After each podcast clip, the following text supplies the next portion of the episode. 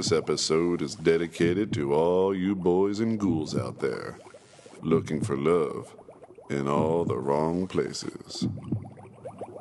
For those of you calling all the time and building shrines with devious plans and windowless vans, we offer you Boys and Ghouls, episode 58. All about those people who need people, those strangers in the night, with their endless love and their love obsessions. You want to see something really scary? They come from the bowels of hell, a transformed race of walking dead. Zombies, exploding heads. Psychos, fanatics, murderers, nutcases. Now, do we all agree that what we are dealing with is vampires? I know that one of you is a werewolf. Ain't nothing but dead folks. I want to kill The undead surround me. You ever talk to a corpse? Uh, Satan is our pal. It's Boring.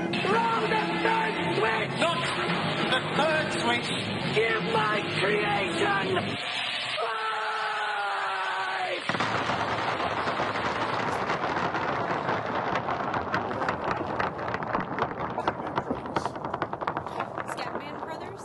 Catmandu. That's me? Cat. Oh, I get what you're doing there. You're talking to me. Yeah. Catman. I'm Catman Crothers because my name's Cat. For you, you just worked your way out of getting a nickname. Um, we haven't really touched base much since the holidays. No. Do you have any spooky gab? I was kind of hoping you did because I'm. I don't know if I do. That's all right. You can assist me on this one. Uh, Kat, what can you tell me and the audience about H. H. Holmes? Uh, an awful lot. We probably don't have time for all of that. Most of the information of which I gleaned from two sources. One, the last podcast on the left series about H.H. H. Holmes. It's a podcast, and they did a three or four parter on him. Really Okay. great. And I also read The Devil in the White City, uh, which is fantastic book, nonfiction about H.H. H. Holmes. And it kind of pairs his story with this architect who was helping design the 1893 What you didn't say was how he like built this hotel that was just a giant death trap. Yes. Like literally, he would trap people there. Oh, he kill them. had chambers that were sealed off so he could put like lethal gas in there. He would pour acid on the floor and then lock a woman in the room and her feet would burn off.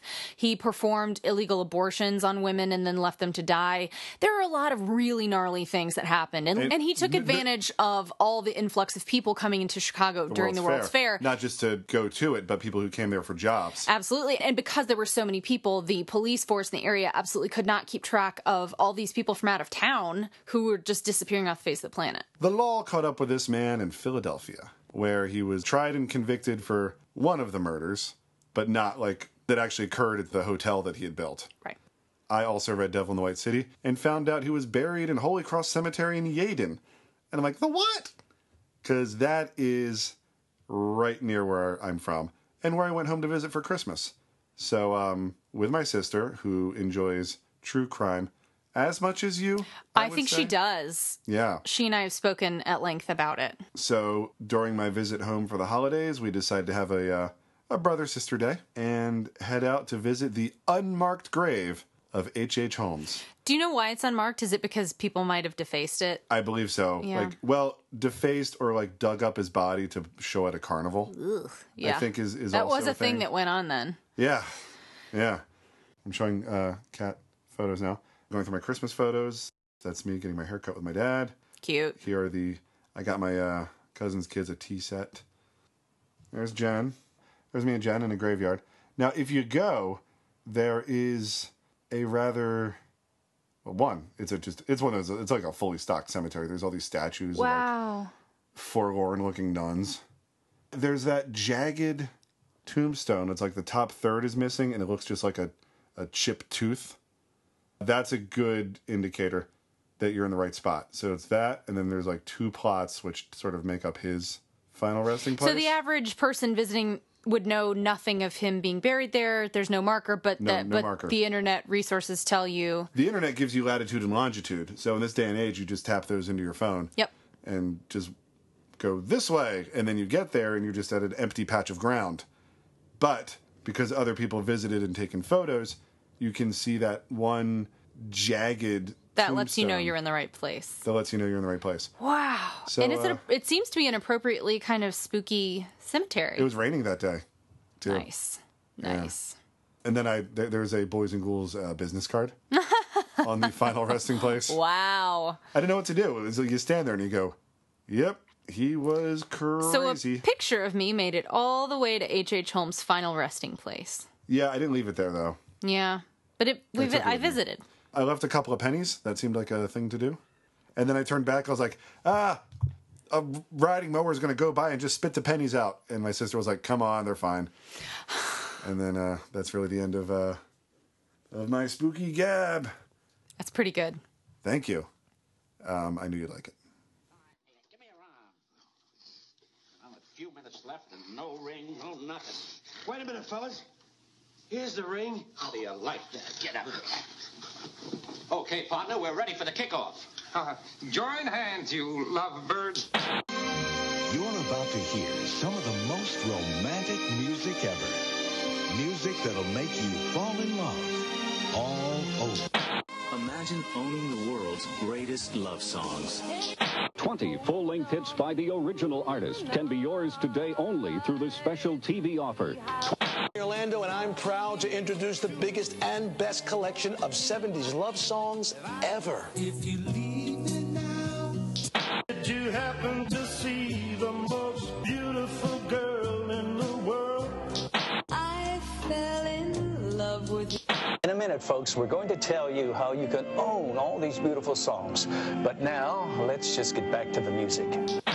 The passion of rock, the power of pop, and songs that express true intimate feelings. And you have the unforgettable sound of rock and romance.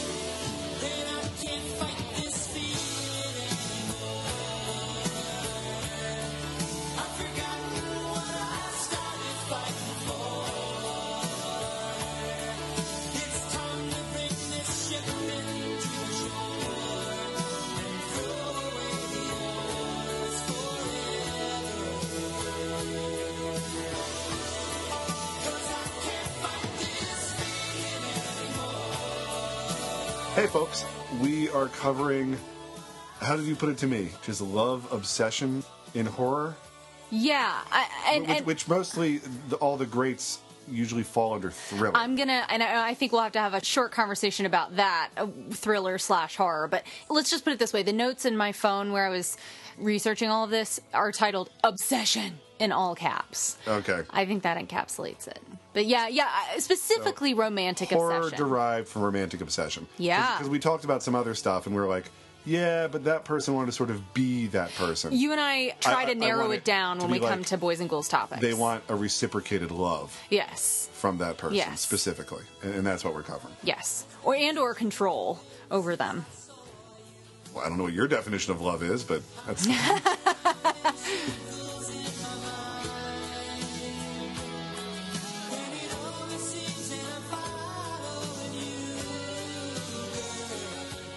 say, for the record, this is my favorite type of movie. Movies where people are obsessed with that. someone. Yes, I know. I got very excited about this topic. I love movies with someone saying, you know, I will not be ignored. Oh, it's my favorite thing. I don't know why, but I love it. It's delicious. So I had a whale of a time with this topic.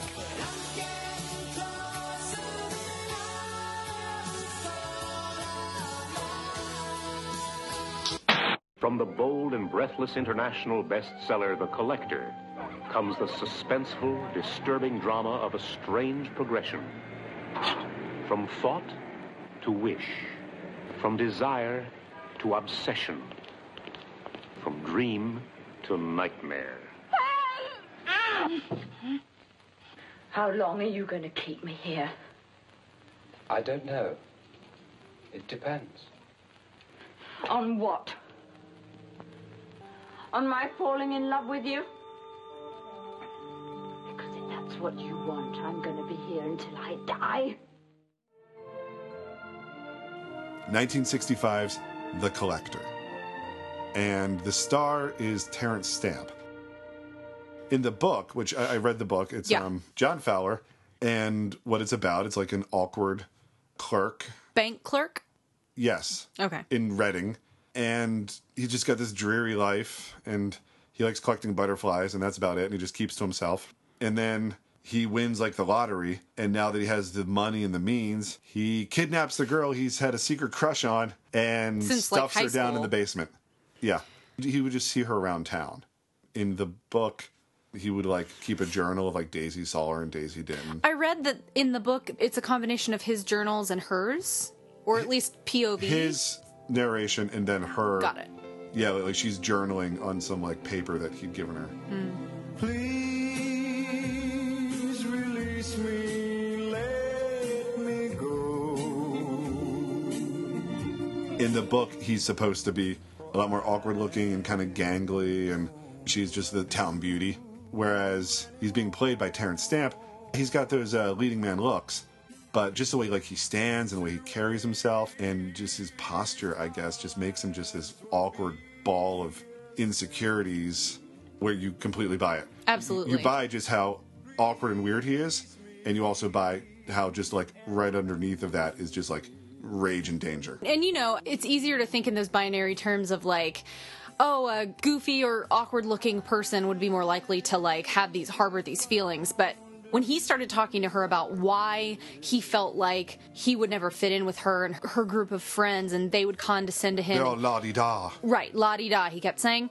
I kept thinking of Elliot Rodger, the uh, Santa Barbara shooter who wrote his 200 page manifesto. the one who ended his rampage on the college campus Yes. okay So he murdered his roommates and some other guy who happened to be visiting, and then he moved on and shot a bunch of girls and then killed himself. And he was targeting women, and but he had made these YouTube videos, and you can go watch them. And it's him saying like he calls himself an involuntary virgin, like a, a kissless virgin. And there's this internet term, and there are forums with these men who call themselves incels i-n-c-e-l-s involuntary celibate involuntarily celibate. Uh, it's like a whole identity that they claim. My whole point is meaning there's an anger towards women for withholding what they believe that they should deserve just as much as anyone else deserves. And elliot rodger talks about this kind of like it's these women's fault that they're not attracted to me and it makes me angry these videos are creepy because you're watching him talk about how he's going to kill a bunch of people and then he goes and does it. Mm. But he's not an unattractive person. He the thing that puts this in you is set before you're done growing into your looks whatever your looks are I agree. you can grow up handsome and whatever is in you that makes you a insecure ball of rage or, or what have you has already been set before you get like a good chin Yeah. you know I agree. that's what i think more than that and i'm sure if i read a good paper or two i would learn all about the thing that i suspect which is there's a lot of play with the class system in england 'Cause th- Mhm. this takes place in england Mm-hmm. and it's not like high low i think there's like a strata and i think there's a post world war ii strata and it's like he's over here and she's over there and she goes to university and reads books and likes And art she's in cosmopolitan London. And if you notice his Yeah, yeah, yeah. accent, he's like, oh, I wouldn't be in with your friends. He kind of has this like slightly hint of like a cockney thing going on that I think is meant to intimate that he's a little bit less I, I, I wouldn't refined. I wouldn't dare to uh, guess the region, but because he's supposed to be from Reading, I wouldn't be surprised if someone was like, "Oh, that's the Reading working class accent right and there." of course, he snatches her off the streets of fancy pants la di da London and brings her to Yeah, his where she- she was country. going to art home. school. Yeah, art school of all things. Ugh, who And- does she think she is? the room he keeps her in is actually a secret Catholic chapel from the days in which you couldn't be Catholic in England, which is interesting. It's like, oh, a little history lesson as he converts it into like he tries to make it nice. He buys clothes in the colors that he's seen her wear. He has Like- like hairbrushes lamps and, You know, yeah. This a scary part for me that just like, oh, you're screwed. Is when she like wakes up, she was chloroform, she's looking around the room, doors locked, no windows, and then there's like a sink and there's a toothbrush in the box. Yep. And that's just like, honey, that's supposed to be for you Yes. because you're going to be here a while. Yes. And the music and the look of the film, and I'm just going on like the, the colors that they use and just like the film stock of the time. This was 1965. Were you as surprised as me to find a film from that era dealing with a guy who kidnaps a woman and just keeps her in his basement? It felt so timeless in many ways. Well, for me, it, it feels like a, a more modern story because I guess stalking as a plot construct has really taken off, and so has obsession. We- Yeah. We, see a lot more of it. Um, I guess when I say timeless, I mean it didn't feel. I mean, yes, the like the technicolory kind of look of it and Well, everything the- was dated, but the story felt very The- relevant. technicolory look of it just made it that much more jarring. Yeah. Well, it was supposed was to be in black and white, I think, but then they. I'm glad they went the direction where they Same. did for my sake because I grew up watching movies from that era, but the movies I was watching were like live action Disney, which kind of look. I looked it up. That was the same year that darn cat came out, Mm. and they both have that sort of bright Technicolor look. And the music, I know it's not like the same jaunty and fun like a Disney movie, but they're all still using the same like recording techniques from that era. Yeah. Where normally not much bad happens. Mm-hmm. Yeah. And then there's this. Yes. and then there's Terence. There's young General Zod saying like, "Oh yes, I'll let you leave in four weeks," which I think in, in the book I can't remember like if they let you know that like no, he has no plan on letting her out. He's just stalling for time. But I think in the movie they sort of set that up as like. Oh, we're going to watch a movie about a guy who keeps a girl for four weeks. And she makes that calendar on the wall with her paints, and she does not get out after four It weeks. kept me guessing. I kept going back and forth between maybe he's gullible enough or something to like really let her go. And then I would think, no, he's very intelligent. He's done all this planning. He's planned it out so perfectly. There's no way he's going to let her go. Don't be concerned, it will not harm you. It's only me pursuing something I'm not sure of across my dreams. With nets of wonder, I chase the bright, elusive butterfly of. Do you want to take people all the way to, to the end of the collector? How did you feel if at there that was ending? anything else completely destroyed it was so heartbreaking for me honestly for her Samantha Eggar. oh which she's just exquisite a lot of what, what we watch is her trying different ways to escape.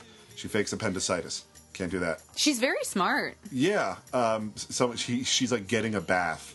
This was all for, the movie, the whole bath thing. right i read that That was invented for the film, which is someone comes over to just like say hi, hi neighbor, A neighbor, yeah. and she like reaches over. And she's tied up she's tied up, but she like turns on the bathtub, and then there's a suspense. Like you see the guy about to leave, and the water's rising, and then it starts spilling over, and then you think he's not going to see the water, but then he does see the water. he but- tries to go upstairs to help and fix he's like, it no, no, actually, it's my girlfriend. She's so embarrassed. And he's like, oh, well then, oh, I'll be off. And it's like, oh, well. social norms But then she tries to reason with him. She tries to figure him out. and then gets mad at herself when she can't quite play the game properly you know he's asking her about catcher in the rye Catcher in the Rye, and then Picasso, and then like that's when he gets like the angriest because, and, and that's like a social education thing of just like, yeah, well, I think it's nothing, and he just starts ripping up the the cover of the because she's saying book. to him I, I don't think you understand. Yeah, you know he he's like it doesn't make any sense. It's this is why is this art? And she's like people- we have to look at it this way. And he gets he just can't handle that. And, and I think that just speaks of like a larger problem in his life that there's just like them and then there's me. Mm.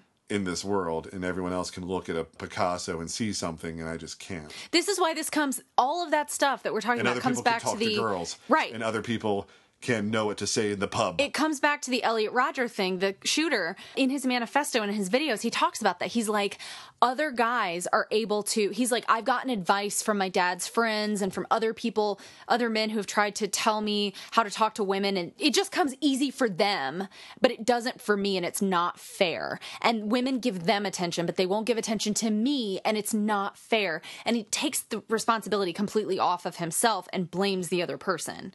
I was watching this movie through that filter, just going, oh my God. The problem most men have is they just plain straight up have no clue how to talk to women. he doesn't murder her. No. She cracks him on the head with a shovel. He goes to the hospital.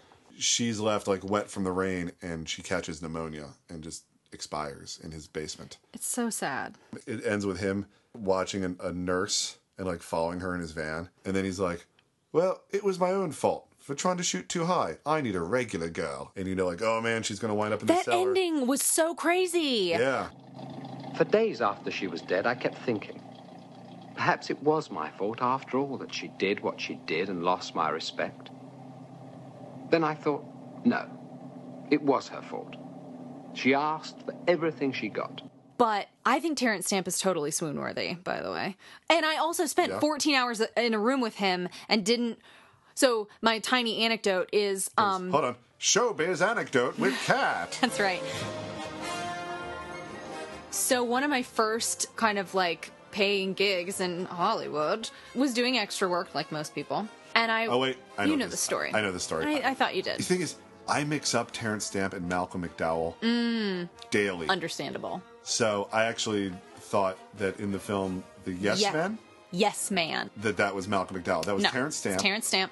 So I was in a scene that wound up as an end credit kind of stinger in Yes Man Jim, with Jim Carrey, where there is a kind of um Like a foil in the movie that's a self-help guru guy played by Terence Stamp, and he's very charismatic. He can convince audiences to do whatever he wants them to. and they should say yes to whatever comes their way. And so the joke is that this giant convention crowd of 700 people has been convinced by him to give all their clothes to charity. So we're all naked. I mean, it was all of all shapes and sizes. It was quite an interesting and uh, not to be what did you sit on? chairs. Did, nothing. Uh, nothing between uh, Chairs. No. Well, I mean, if I must be there next. explicit, I had pasties on Oh, okay. for my on my covering Breasts. my nipples. Cat. and then uh, like a nude G string. But a lot of the women had fuller nude underwear than I did, and I got more money because I was more nude. and I'm not on camera at all. You can't pick me out. I've looked. Um, so anyway, I was watching The Collector. For some reason, I didn't make the connection, so I watched the whole movie, and then I'm, I'm on IMDb, and I was like, "Holy shit, that was the guy that I spent Terence a day." Stamp. Yeah.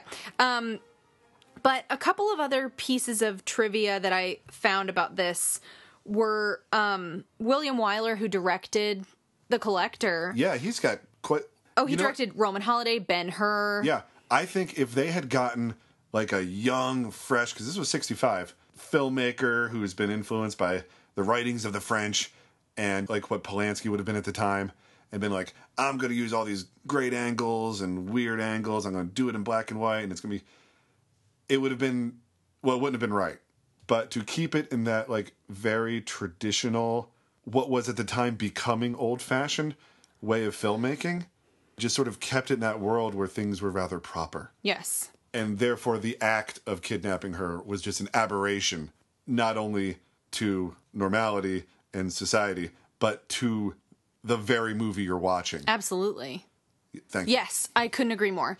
And he was such a respected filmmaker at the time. He was signed on to direct The Sound of Music and like locked in. And Hmm. then when he he re- had read The Collector, the book, and realized there was an opportunity to direct the film that was being made, he abandoned The Sound of Music to direct this film. That's how much he wanted to direct Wow. this movie. And I think it shows in how well done and then it he, he went on to do funny girl.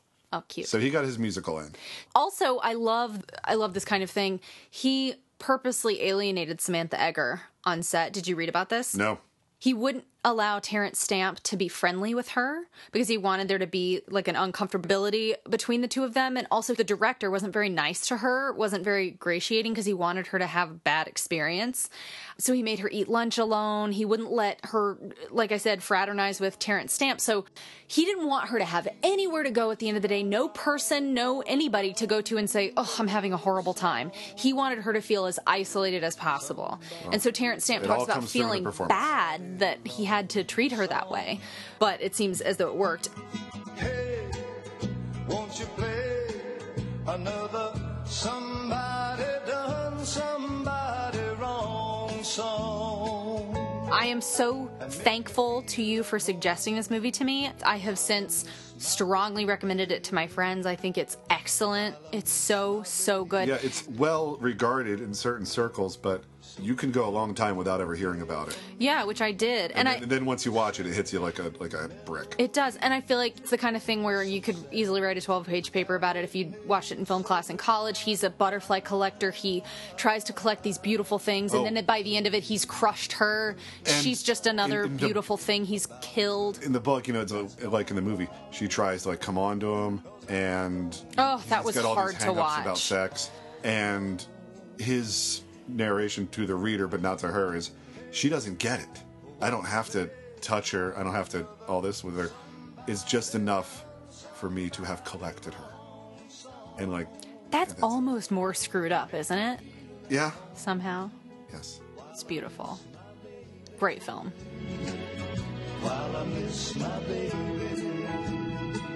Um, one of the things I looked up about thriller versus horror that like mm-hmm. I was trying to parse that out for myself and one of the explanations I read from different people was you know thrillers deal in suspense versus horror obviously deals in fear or gives you payoffs. Right. And I think for me that this movie is it's all I mean it's so suspenseful, but it also I mean I kept thinking like god this would make a great like two-person play. Yeah, you I- know, I wonder if it hasn't on been. stage. It it, it, it might have. It would be beautiful to watch. I wonder if there's not just a definition of that this scenario, which we picked a, few films of, isn't more often just considered horror when it's a guy doing it to a girl, Hmm. and suspense when it's a girl doing it to a guy. Except Fatal Attraction takes the cake for me for I think it's the most horror-like one that we watched. When they redid the ending, yes, Right. but before that, When she didn't she just kill herself initially? killed herself and framed him by like having it be a knife that his fingerprints were on. I didn't know that. That's more of a noir ending Ooh. And Mm. more under thriller than horror, and then they reshot it for its just like a more classic horror, actually. Yeah. Classic, classic slasher. I also, I mean, Play Misty for me, some of those scenes got really, besides how ketchupy the blood was, were really violent and scary to me. But, Okay. but I see what you mean. I would rather that not be the case, by the way. That just like man on woman's horror and woman on man is can't rise above thriller uh, Right. on, a, on a scary factor. Um, let's just say it's still nebulous then, Mhm. and I guess going as far back as we can always has been.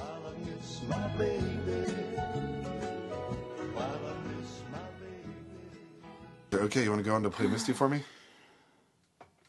Marshall, Yes. play Misty for me. The most terrifying words you'll ever hear. Play Misty for me. The screen's most frightening plunge into terror. Have to get you all nice for David. I hope he likes what he sees when he walks in here. Because that's what he's taking to hell with him. Just hope we're lucky enough to grab her the next time she tries it. Tries what? To kill you. The next scream you hear will be your own. That's the best part about that actress. Jessica Walter? Jessica Walter is that she went on to years later to have, a, I guess, a, a second career between Arrested Development and her, her character on Archer. She's just the greatest at playing like just this wonderfully domineering matriarch, If I wanted something your thumb touched, I'd eat the inside of your ear. and she does it better than anyone. She's incredible. But, but long before she was Lucille Bluth or Mallory Archer, she was, and I don't recall her name in it, but she was in Play Misty for me. Evelyn. Evelyn. Evelyn is her name. And this was not only starring Clint Eastwood, but it was the first movie he ever directed. And he made some good choices. The uh, studio wanted to change the title. Everybody wanted to change the title because they felt that uh, the nature of the picture being a suspense uh, picture, they felt it should have a psychotic type title like The Screamer or something like that. but I thought that just made it sound like a cheap movie to me, and, uh, and we ho- hopefully it wasn't that. So uh, we resisted that. You know, you never know if you're right or not. I always feel that the public has much more intelligence than the, the uh, movie uh, studios think they do anyway. Uh, the plot quickly he's like a Lothario DJ. So here's this disc jockey. He, he does the night shift. He's into jazz, and he like Oh, this movie is so full of groovy jazz. Oh, did we say it came out in 1971? 1971. So they didn't know it yet, but the free love era was wrapping up. Yeah. So can you imagine how this guy has been spending his last few years living not too far from groovy San Francisco. It takes place in Carmel. Let's put it this way: he's probably got the VD, as they as they said.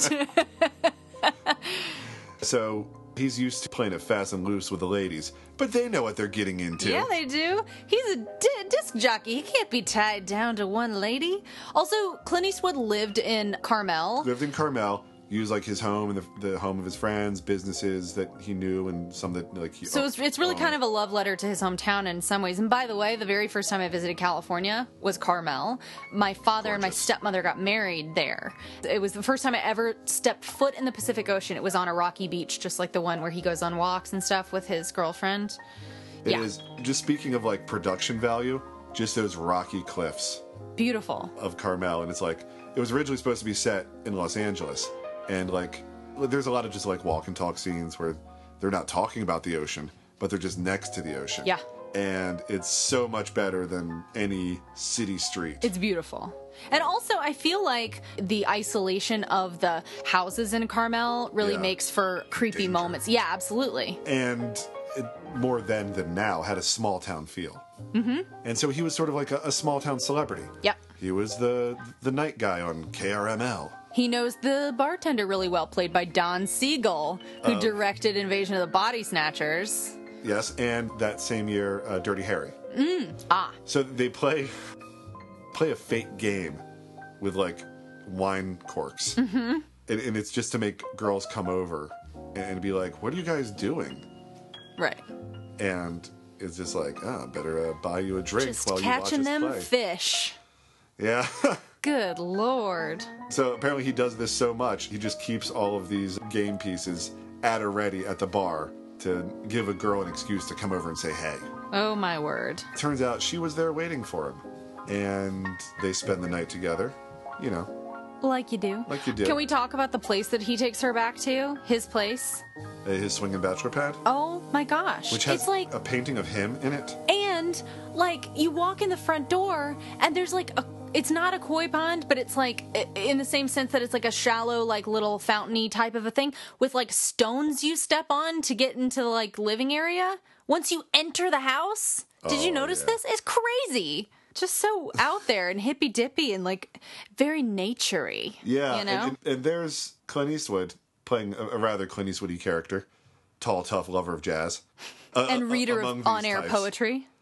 So they spend the night together, and then in these movies, now that we're done with the collector, the rest of the movies that we're going to discuss, and we're just like sort of straightforward, guy meets girl, girl meets guy, and it all starts well. Oh, and it all more ends than well. horrible. The person seems, especially with the women, and Jessica Walter is a good example. It's a good way to kick this off. They seem like kind of fun and unattached and fancy free and kind of like um and a guy just goes like, "Great, I found so the perfect cool uniform. A unicorn. Yes, exactly. She's so Yeah, cool she when she it. couldn't be further from cool and she couldn't possibly get it less.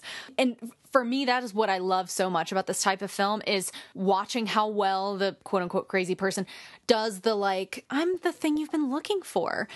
And then how well they transition into cuckoo pants off the rails crazy. Between the two, invariably in these movies comes the scenes where things don't aren't near dangerous yet, not as far as anybody knows. But now they start breaking social norms. Like when she's yelling at that guy who's telling them to keep it down late at night, Yeah, and or- she or just, just- starts screaming at him, and Clint Eastwood's like, "Oh, Hey, what? people are trying to sleep. Calm down." Close.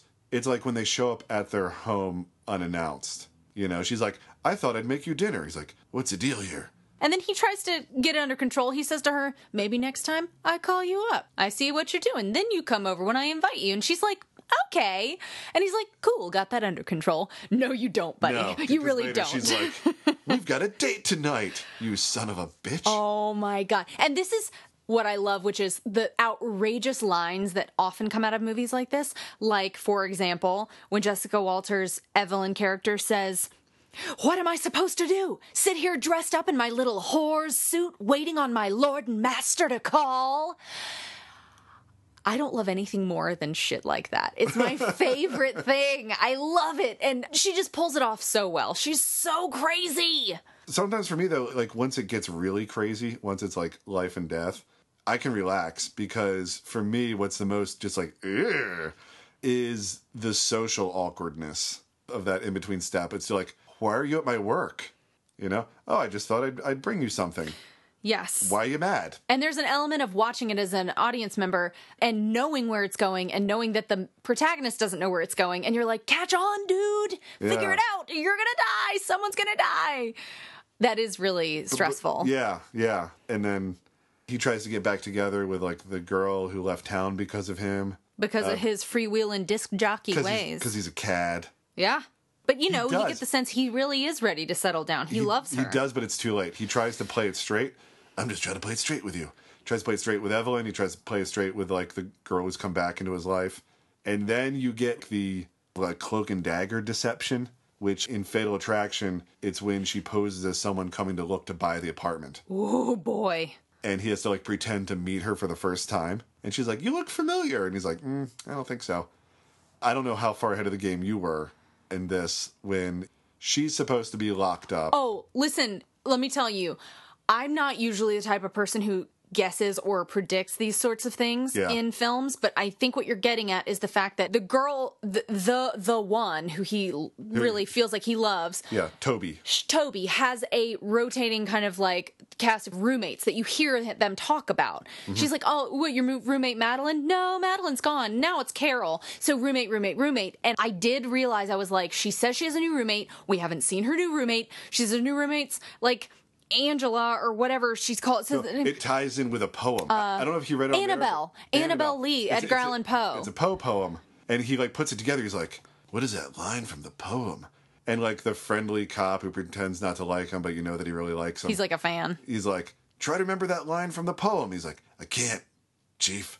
Yeah. And then he does. Yeah. And he's like, Oh shit. Annabel. Well, I figured it out early enough that there was there was like there's this extended jazz festival scene that was Yeah. interesting and felt kind of Well, remember this movie was right after Woodstock, N- Mm. not not just the event, but the movie. So if you've got yourself a nice little thriller or a nice anything coming out in 1971, and you can stick in a jazz festival in the middle, all the better. my problem with the placement of the jazz festival. I wanted to be totally wrapped up in like, whoa, this slice of life. Look at all these people dancing. Look at the jazz. This is fun. But I had already figured out that Crazy Evelyn was the new roommate of the girlfriend Oh. and that Clint oh. Eastwood didn't know. And I'm like, this movie is full of a lot of long sequences. And I'm watching the thing and, and I'm like, this music's really hip and cool and everything. And I want to enjoy it. But dude, your girlfriend's to die. You know, I was just like worried about her. Stop with all that jazz. I see what you did there.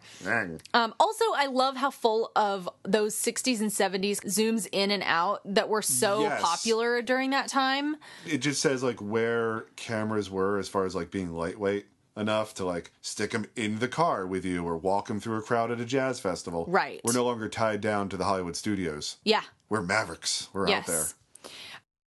One of the other things that stressed me out is how many times he should have just called the cops on her. Uh, like when she showed up like a crazy person at that restaurant and ruined his business dinner and this amazing business deal he was making. Apparently, that was back when you could just shove a girl into a taxi and be and like, the cab's like, cab "Take driver's like, where am I going? He's like, just go. But I kept wondering, like, call the police. She's assaulting you and being aggressive. But then I was like, is that just that. the time? Is it just the It's like, times? Officer, this woman half my size is.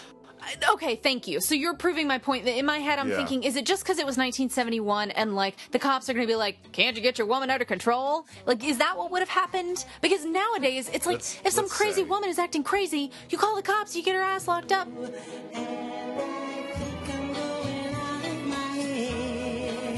Now, at the end of this, her weapon of choice is a knife. Those scenes were hard for me to watch. And this is, I know we've been talking about a lot of uh, just jazzy people who don't seem to see eye to eye, but the knives come out. Yeah, not only in this movie do you get an extended sex scene to the first time ever I saw your face.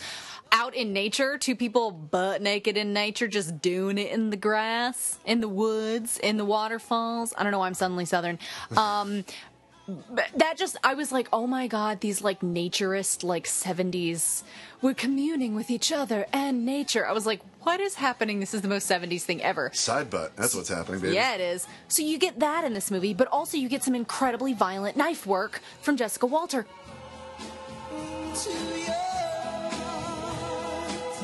One of the things that I found really hard to watch, and I feel like you don't see very often in movies, is the defensive wound from getting stabbed at. Like, so When they do that. Yeah. So they do that in um, Scream 4. There's a scene where the Olivia character is getting killed in uh, her bedroom across the way from the other girls. Mm. And it is still hard for me to watch. I've seen it a bunch of times. He stabs her right through the hand, like she's trying to get away, and, and it's awful.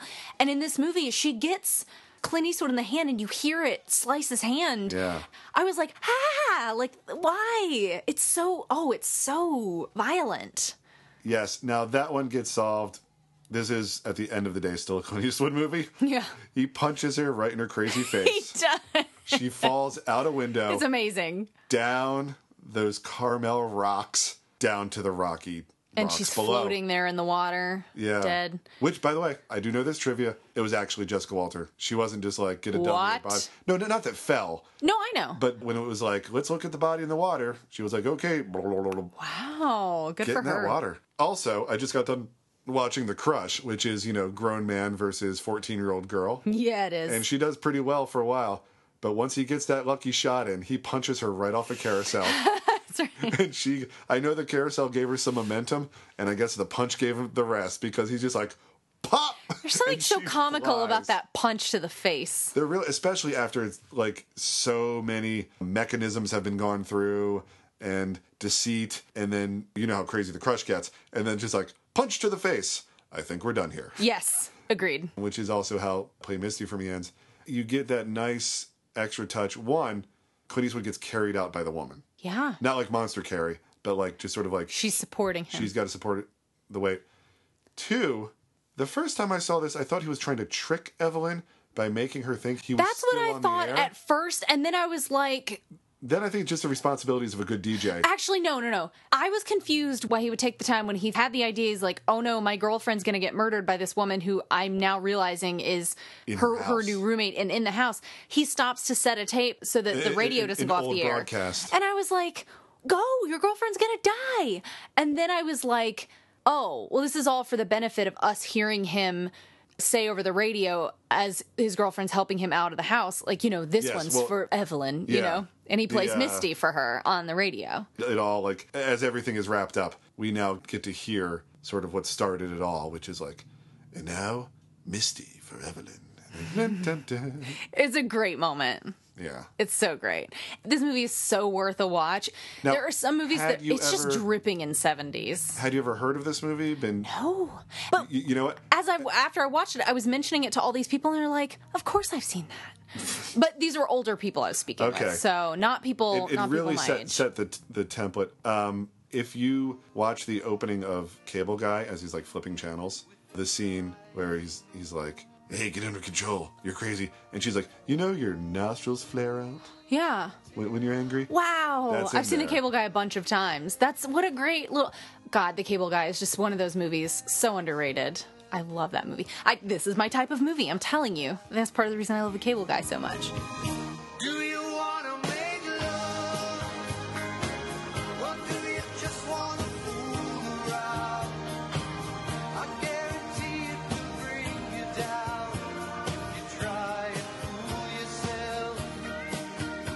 So you can really see the template has been set for when um, One hundred percent. Fatal Attraction. One hundred percent. Absolutely. which can we focus on the guy, the victim, and, and the collector is the least complicit. Yes, in- in she is taken against her will, and the whole time she's just She- she trying to never find a way to get on. out. She never, she never like went on like one date with him and then didn't call him back. She committed the crime of being beautiful Yeah, he's like, and walking around I sat being next gorgeous. to you on the bus once. You That's know, it. uh, In his mind, she committed the crime of not paying attention to him or Yeah. not ever. Or being too la di da. So then you get into Play Misty for me, and it's like, oh, it's a one night stand between two adults. And then Fatal Attraction, it's a one night stand, but you're married and you got a kid and He transgresses. He commits uh, Yeah. adultery. adultery. He yeah. makes a choice. And then following Play Misty for me, when he tries to be like, well, I gotta go. She's like, well, just a second, and cuts her own wrists. Holy shit. And then he's stuck like looking after her for like another day, and she's like, success. Mm-hmm. I got him to stay another day. In Play Misty for me, there's just a bathroom with blood all over the place. He's like, my God. and then in a Fatal Attraction, it's like, stay just a little while longer. And she puts like her hands on his face to like And kiss you him. start to notice blood. and before he notices it, you notice it. There's like blood on his face because she's cut her wrists just to stop this guy from leaving. Fatal Attraction. Gene Shalit of the Today Show calls it one of the most gripping. Do you have an affair with her? Chilling. I'm not going to be ignored. Romantic movies in years. And Joel Siegel of Good Morning America says it's a steamy, sexy, suspense-filled, sensational movie. Michael Douglas. What if she didn't get it out of her system? What then? Glenn Close. Fatal Attraction. Rated R. Fatal Attraction has been the subject of a lot of talk and academic debate because it's set in a very kind of potent time for this kind of discussion in the 80s and like booming New York and It's when a whole generation got their seven year itch. Totally. And I read a lot about how interesting it is that the person we're rooting for is a man who's cheating on his wife, his beautiful wife, with whom he seems to have no problem. Yeah. She represents domesticity. She wants this big house in the suburbs. She wants to just live this beautiful life with him. And then he's got this wild woman, this career Yeah, woman. He, he gets a little scared of the way his life is going. hmm And then he's like, I'm to go sleep with this single gal. Right.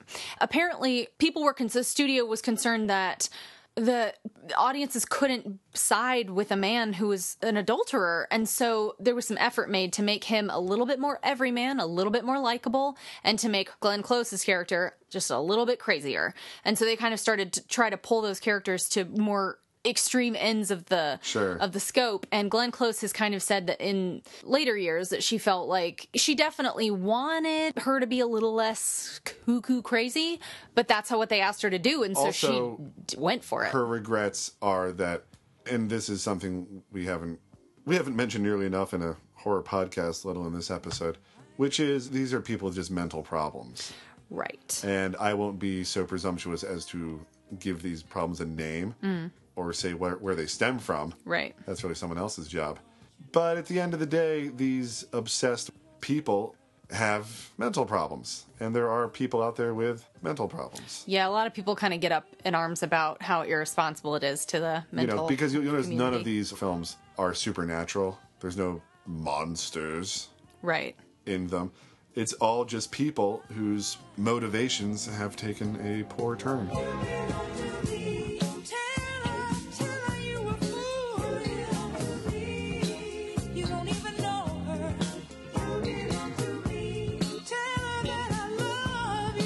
For him, he's like, I don't want my wife to find out about this crazy lady, so he's just trying to sweep it under the rug. But in the 80s, I think it would have, I don't know if we said 1987 is when Fatal Attraction came out. Yeah. I, I feel like his character could have said, like, after she slit her wrists, I'm going to get you to the hospital and to s- some psychiatric care because you're not well. If you're going to try to kill yourself after At a one point, night stand. Like, you need help. And Right. I, I think even in Play Misty for me. but his first instinct is to cover his ass, not to help her. By the way, I know it's not exactly comical, but like this grown man going through the house trying to make it look like he was there all weekend. Oh, yeah. By, like, Rolling around in rolling the on bed. and like giving the leftover food to the dog. And That poor dog. I am 100% sure spaghetti and meatballs is not good to feed a dog. I don't think dogs can have onions, and I don't know any spaghetti sauce that's made without onions. Um, I'm very conscious of what animals can and cannot eat now as a pet owner. and in the end, it's the wife who kills. Um, She shoots her dead. because if it was Michael Douglas and he's like, "Boom, take that crazy lady with my unborn child," it would have been like, "Oh, okay." But that it was the wife who, you know, and by this point she had already taken their daughter, their like six year old daughter, out for like a day at the fair, and then brought her back. But it, you know, still just like came in and took the daughter, Right. came in and murdered the rabbit, poured acid on his car. Yeah, there's a, a lot of these movies have the destruction of property phase. Did you notice the little girl? I was like, why does What? she look so familiar? I Do you know who she is? She's Ruby Sue from Christmas Vacation. Huh? She falls in a well, eyes go cross. She gets kicked by a mule, they go back to normal. I don't know. Do you know what I noticed this time that I didn't for some reason notice, and I've seen this movie before? When he's drowning her in the bathtub, there's a shot with her eyes and they're like white. She's like white contacts in, and she looks like a total demon. who then I guess for people who never watch, maybe people went to see this movie who never watch horror movies because this movie is touted for its it's great. You think the killer's dead, and then it springs back up again. Right. And Which I- is not a new thing. hardly original, but I think it was a lot of people's exposure to it. Also, she didn't do the close the medicine cabinet and reveal her. She did the wipe away the steam and reveal her. Yeah. Slight variation, but, But very total horror movie trope. yeah. Yeah.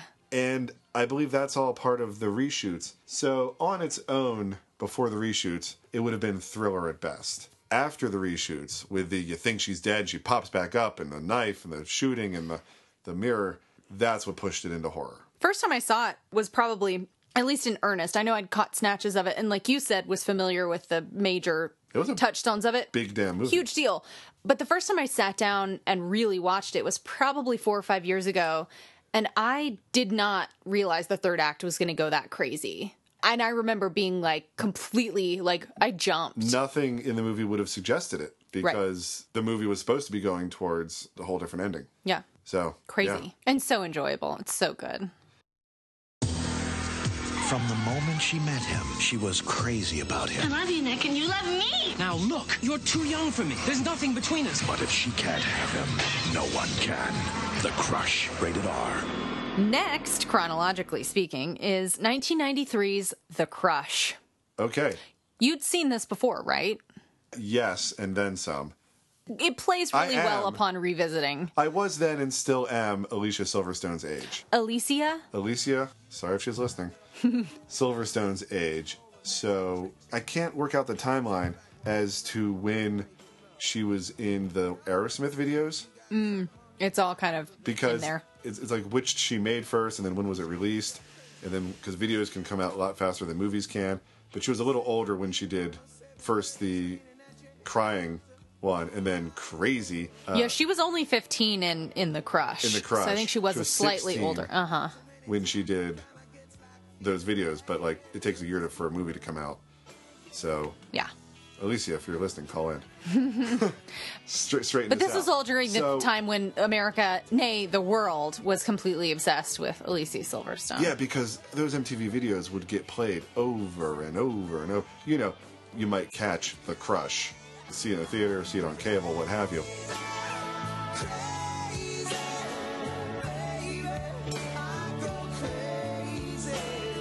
You could see the crazy video multiple times in a day. Yeah, absolutely. I was completely obsessed with those videos. Those two music videos are two of the most potent memories of my childhood, for sure. I haven't watched either in a while. Oh but, um, God, I have. I think Matthew and Daniel and I sat and watched all of them at th- some there's point. a third one where she's just kind of at the end um, and like wearing like a, a virtual reality. Mm. And she takes it off and we're like, hey, it's her. this counts as a third one. Um, but yeah, between uh, between crying and crazy, uh, the the world uh, fell in love with her, and then she did, and then she did Clueless. yeah. Clueless was after like two years, three years after all this, um, when we really just knew her for being that crazy and smart, crazy Mm-hmm. smart. She was played as being a very smart girl, so which is how we can really believe any of this. Like, Mhm. she's like a piano prodigy, and she got skipped several grades ahead In the crush, you're talking about in the talking crush. Um, this was the plot. Quickly is uh, dashing young writer rents a room above the garage of a family, and the young And he's the young writer is Cary Elwes. Cary Elwes. My really first time seeing him since Princess Bride. hmm I, I didn't see him. Somehow, else. you know, I, I didn't see Princess Bride until maybe I was in high school. So to me, the crush, I'd seen the crush a trillion times before I saw Okay. that.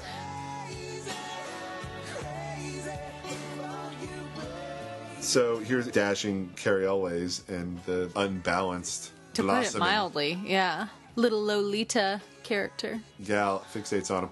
And in this one, his culpability is minor, but it's still there. He's kind of enjoying being worshipped. He's indulging in enjoying the He- flirtation. and she goes to like kiss him, and he doesn't immediately just be like, "Ho there." He behaves like someone who probably used to be fat.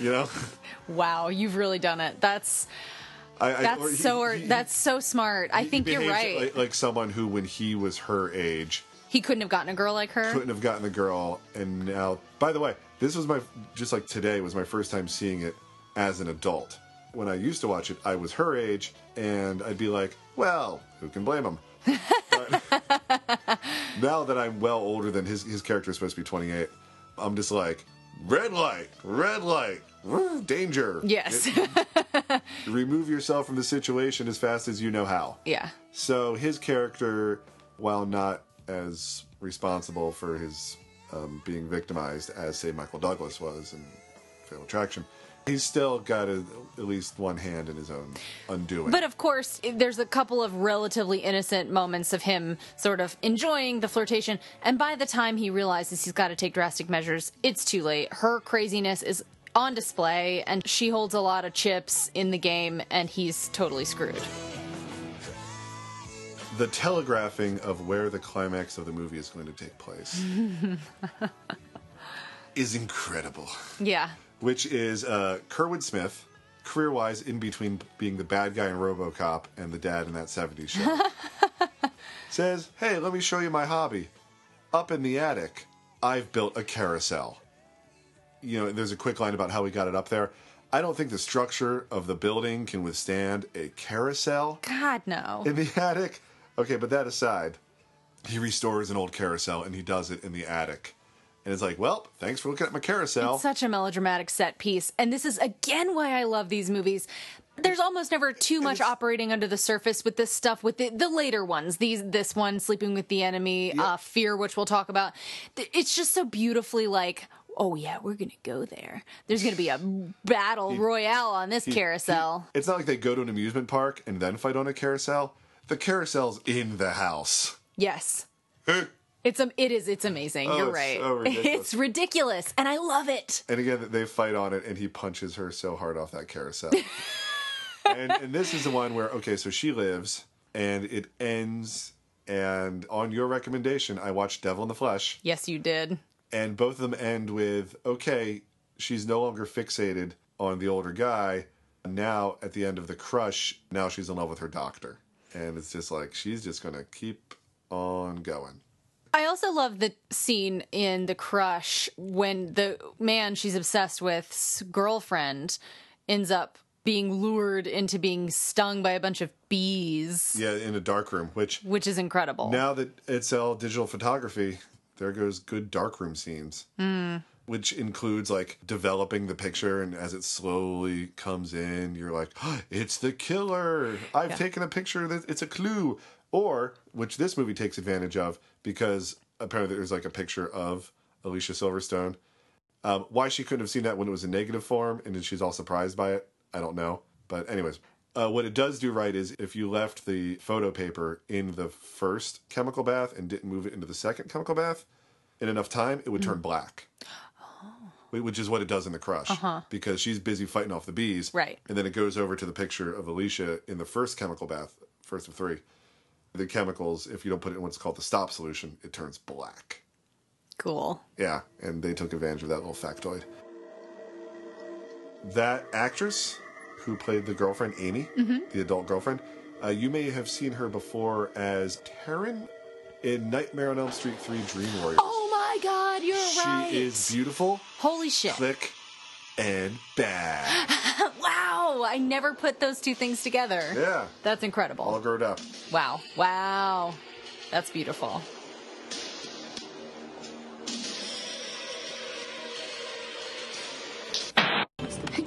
Big deal. Laura, is that the guy gives me the creeps, and the girl is my daughter. This is all about David. Something wrong with But your problem with David, not He's mine. He's not a good guy. Well, this is gonna stop. Tell me you need me. I need you, David. Relax, Steve. We're friends and practically family. The guy is a psychopath. We have something that everybody wants, but nobody has. That's why they're trying to keep us apart. Disappear from my family's life. You got that? Yes, who? You should have allowed nature to take its course. In the end, it will anyway. So let me out! Go to car! Lock your door!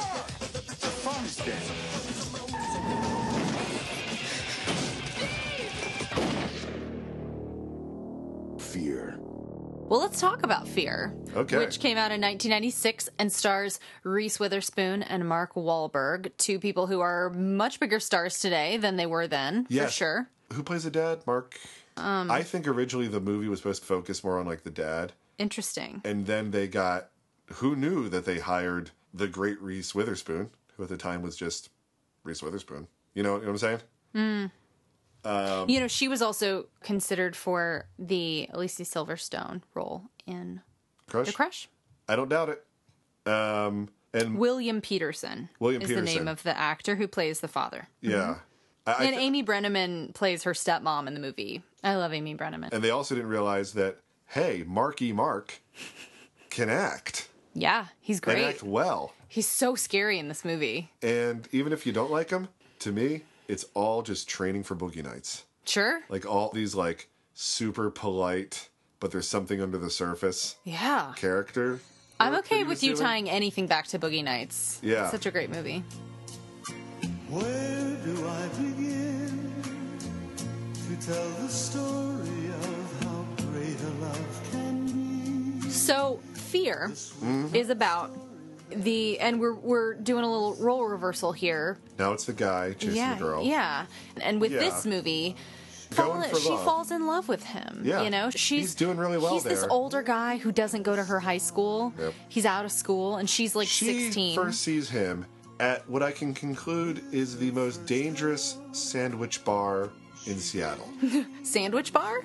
Coffee shops. They, they go there to order sandwiches. Oh, right. Yes, correct. They ditch class. So they, her and the guy and Alyssa Milano. It's not a, a place. It's a, a bunch of rabble rousers in this sandwich joint. to the most. It's silly. I love how much you're all the, giggling. All the bad elements. I love how much you're giggling during this episode because of how ridiculous so much of this is, and you're illustrating why. And I love it You so much. love it. It's so it is. Plus- so much of it gets really What, silly. what year was this? 96? Ninety six. Just in time for Seattle to lose its relevance in pop culture. Do they Oh, set the movie in. Seattle and they're just like, oh, it's at a rock and roll show or like some kind of rock rave? I don't know. I never went to raves. Neither did I. I expect them to be a little more electronic, but but not not at this one. It's just like hard Seattle rock. yeah. And you know, well, where do they meet? At a grungy coffee shop, of course. That's what sells. That's what the kids like. Oh God. If you weren't that aware in the 90s, dear listener, and you sort of take the 90s sort of all at once, as people tend to do with decades they weren't really a part of, know that on a timeline, America's interest in all things Seattle had waned Mm. by 96. But I'm sure when this when the movie was in pre-production, it was full steam ahead. Right. It was all Pearl Jam and Nirvana and Soundgarden Yes. and Screaming Trees and coffee shops. And though it was The set in survived. though it's set in Seattle, it has to be noted that most, if not all, the movie was filmed in, in Vancouver as well. Part of the beauty of, of setting something in Seattle is you can then immediately double Canada for it. Yep. No problem. Because it's lush and green, and Vancouver is wet. And Identical and green. topography. Yeah. So Hmm? Reese Witherspoon falls in love with this boy, and there's this pattern that we keep talking about with most of these like outrageous First, ones. the anger slips. Well, first, everything seems great. Oh, yeah, first I mean, at least great. for her.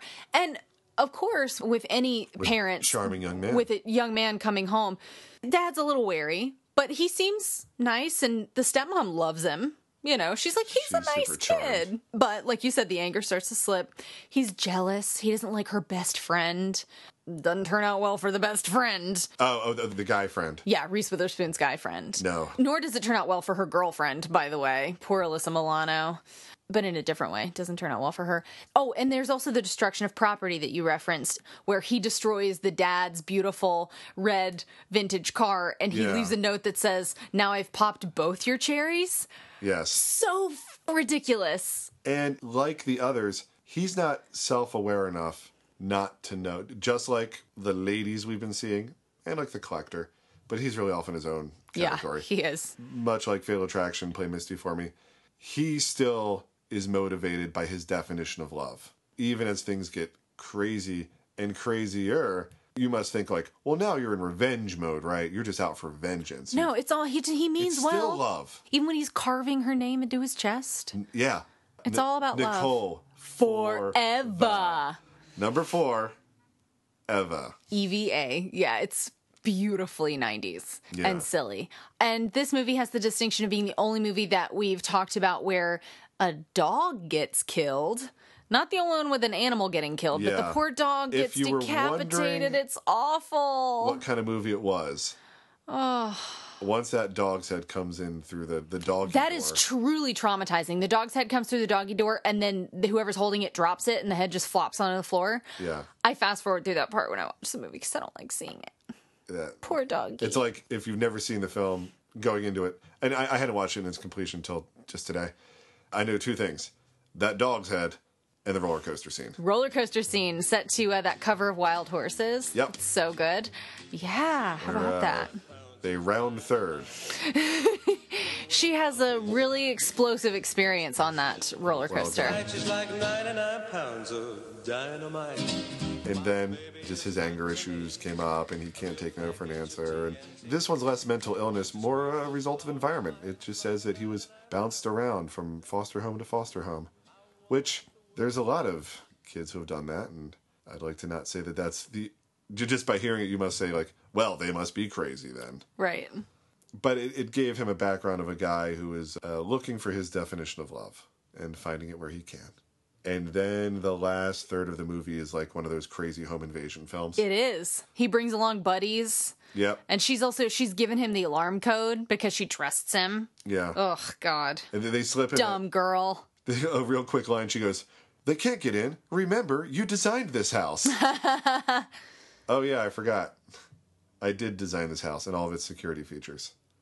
That's when the movie gets away from the love obsession and goes on to such things as the little kid gets into his mom's car and runs over one of the punks. Yeah, it goes off the rails. It does. And then in this one, he dies onto some rocks by the ocean. That seems to be a good way to go out. It does.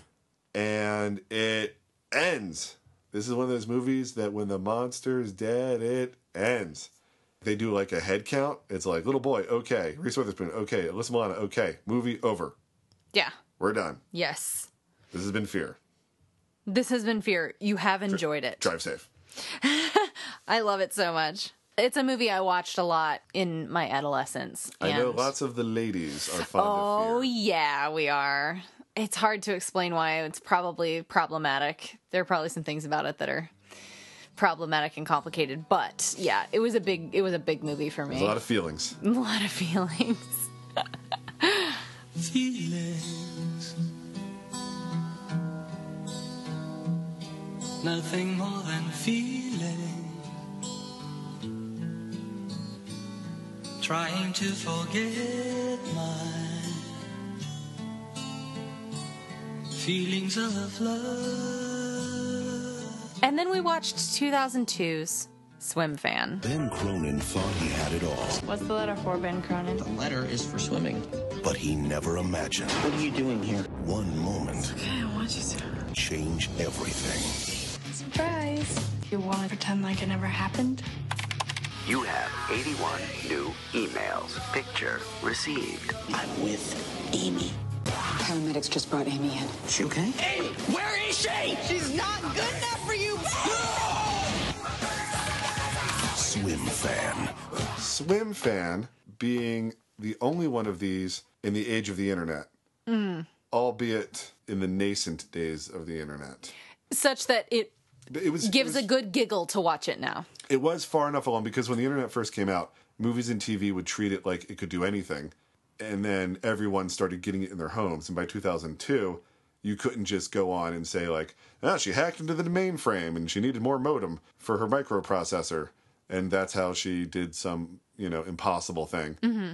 but rather it was kept. Except, I know that it would go, "You've got mail." That was a thing. Yeah. But when he goes online at the library, every prompt has its own like enter password. Oh, early internet in movies. Yeah. By the way, someone tweeted, I tweeted about, you know, Swim Fan, Mhm. and someone responded that they remember as a promotion for the film, you could chat with like the Swim Fan bot, I don't know, on AOL or something. Like you could, they had room? their instant messenger name or whatever. Yeah, Oh. apparently. I didn't look into it or maybe there isn't any information out there, but that's something that someone remembered. I was like, that's, that's smart and fun. Yeah, this time instead of leaving a bunch of messages on on your answering machine, she sends lots of emails. And dirty pictures. Yeah, At he least clicks one. on one out of 80 and that's one with a dirty picture. So what's in the other 79? We'll never know. But will you give us a little summary of what the movie is about? Um, guy, he's got his life ahead of him. Had a rocky past. He did. He was in juvie a little. Yeah, he's on the straight and narrow. He's a champion swimmer. A Played lot- by Jesse Bradford. Jesse by the way. Bradford, who good career in the 90s. Yeah. Yeah. I always think of him Bring It On. I was always intrigued by his character in Romeo and Juliet.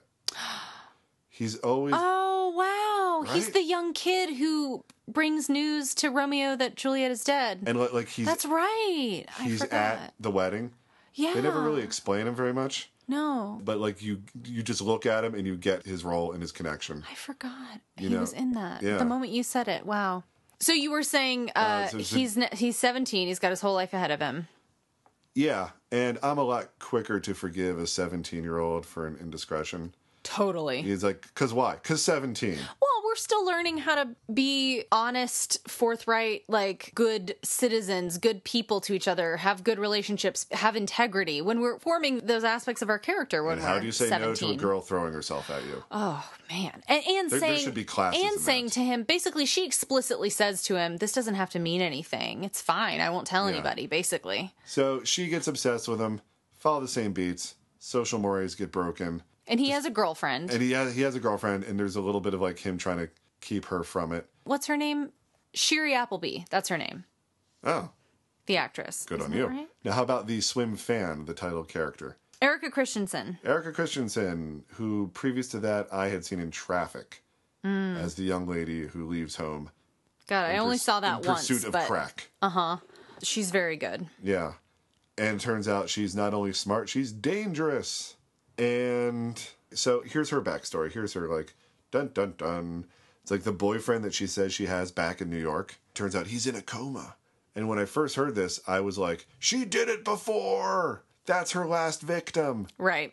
Thinking it over, I think no. He was just in a car accident. She had nothing to do with it. I mean, she was there. Right. But this was she wasn't like if you found her a year ago, she wasn't just baseball fan at AOL.com. that she now takes her feelings for the comatose baseball player and stuck them onto the athletic guy at her new school and just transferred all that love and obsession over to him. Mm. I like that theory. Yeah, because there's just a line that said like she used to like play the cello for him, just like sit in the room hoping that he'd wake up. But didn't the nurse also say something like, Hmm, his girlfriend was in the car with him. She was wearing her seatbelt and she got away scot free. And I was like, well, it sounds to me like maybe she That's what I thought at did first. have a part in it. But thinking it over, I believe that if it weren't for the car wreck, she'd still be with her baseball playing boyfriend, and that it was that incident which pushed her over the edge, sent her out into the world wackadoo, and she eventually found a focal point for all of her crazy, and it was Jesse Bradford. I like all the thought you've put into Swim Fan. It makes me happy. it makes me genuinely warms the cockles of my heart. And that's what February and love and Valentine's Day is all about. swim fan. After the video stores closed, we thought we'd heard the end of you. But oh no. Uh, and so long, Blockbuster. Take Swim Fan with you.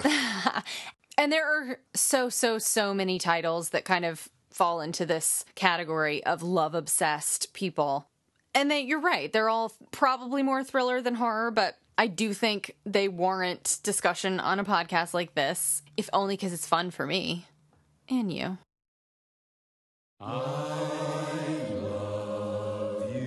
Because you understand.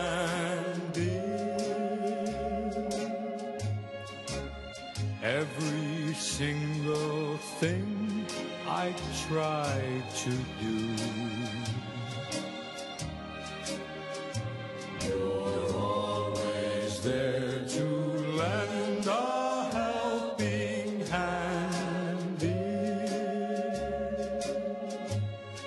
I love you most of all because you're you. No matter what the world may say about me, I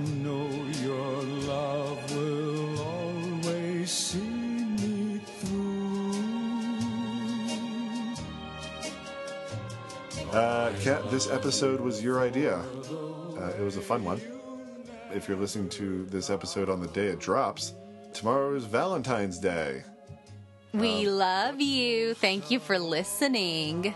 Unless you're listening to this later, in which, just have a good day. And thank you so, so much for joining us. To order your collection of love songs, call toll free. In order to avoid COD charges, send $7.99 for the two record set or $9.99 for the eight track or cassette. To Love Songs, Box 7500, satisfaction guaranteed. So, Kat, in summation of the movies. I think the lesson is don't find yourself in one of these movies because things aren't going to turn well out well for you. So, if you're the guy or gal out in this world, uh, most people aren't as casual about intimacy as you'd like to think they are. Mm. You know, you're like, don't worry, she's cool. She understands. We have an unspoken arrangement. I think some people like that do exist, but I agree with you. I think it's Oh, um they're out there, but like, not as many as you hope. and also when people start to show you who they really are, believe them. When they start acting a little bit kooky, maybe Sure. be a little more on guard, or else it's going to be too late and they're going to try to kill your girlfriend with bees in a dark room. I was going to say just feelings can get hurt, but yeah, bees. feelings can get hurt. It's an important lesson. And it's, you know, it's it's a simple lesson. Just treat people nicely. And if you find yourself fixating on uh, something that might not be able to love you back, like a celebrity, Then maybe check yourself into a psych ward somewhere. Um, That's a little insensitive. concentrate on yourself. Yes. is what I say. I, I'd say a, a common thread throughout most of the, the folks in, in these stories. Um, work on yourself. Don't worry. They're latching on to other people to fulfill something that and, and seems to be missing. other people's opinion of them Yes. and other people's feelings towards them. Yes. Instead of Um, working on loving themselves. Yeah, I'm not just saying like, oh, you know, take a spin class and Although that could feel good too. I don't want to take a spin class. Okay, or, Sounds you like know- torture. d- dinner with friends. Work on yourself because they don't have what you're looking for. Right. No one person is going to fulfill everything and make you a complete whole person. You have to do that for yourself. And find somebody who compliments you nicely. Yeah, and recognize that they're also on that journey. It's not like you're walking around and everyone else has it figured out but you. Mm. That's a really good point. Thank It's you. I mean, it's not all It, it can certainly feel that way. Oh, absolutely. We're all the we're all the center of our own world and our own storyline, and it's easy to forget. I mean, in many ways, it's kind of comforting. Like when you you know when you trip over a step and people see you fall down or whatever, do something embarrassing. It'll stick with you for days, uh, months, maybe uh, you'll flash back to it three years from now, and you think like everyone must remember how embarrassing that was for me. But really, most people are focused on themselves. So Yeah. for the most part, nobody's pointing and laughing and going, "What a loser you are!" Ha ha ha. They're worried about their own thing. Fell on her butt. Yeah, I've fallen down in front of people. It sucks, but you know that most people are not holding on to those memories of you embarrassing yourself and thinking of ways to point at you and laugh at you. People generally, I think, are generous They're and want you to do well, Worried, ab- yes, and they're worried about themselves. they're worried about themselves. I mean, I, I can also say that people wish the best for you, but One would hope. perhaps cynically or perhaps accurately, they're also just worrying about themselves. And if people see them slip, just Yeah. to use your this has turned into example. a really lovely kind of like pep talk for each other and those listening, and I I, I kind of love it. Happy Valentine's Day. Happy Valentine's Day. and as always, beware the moon.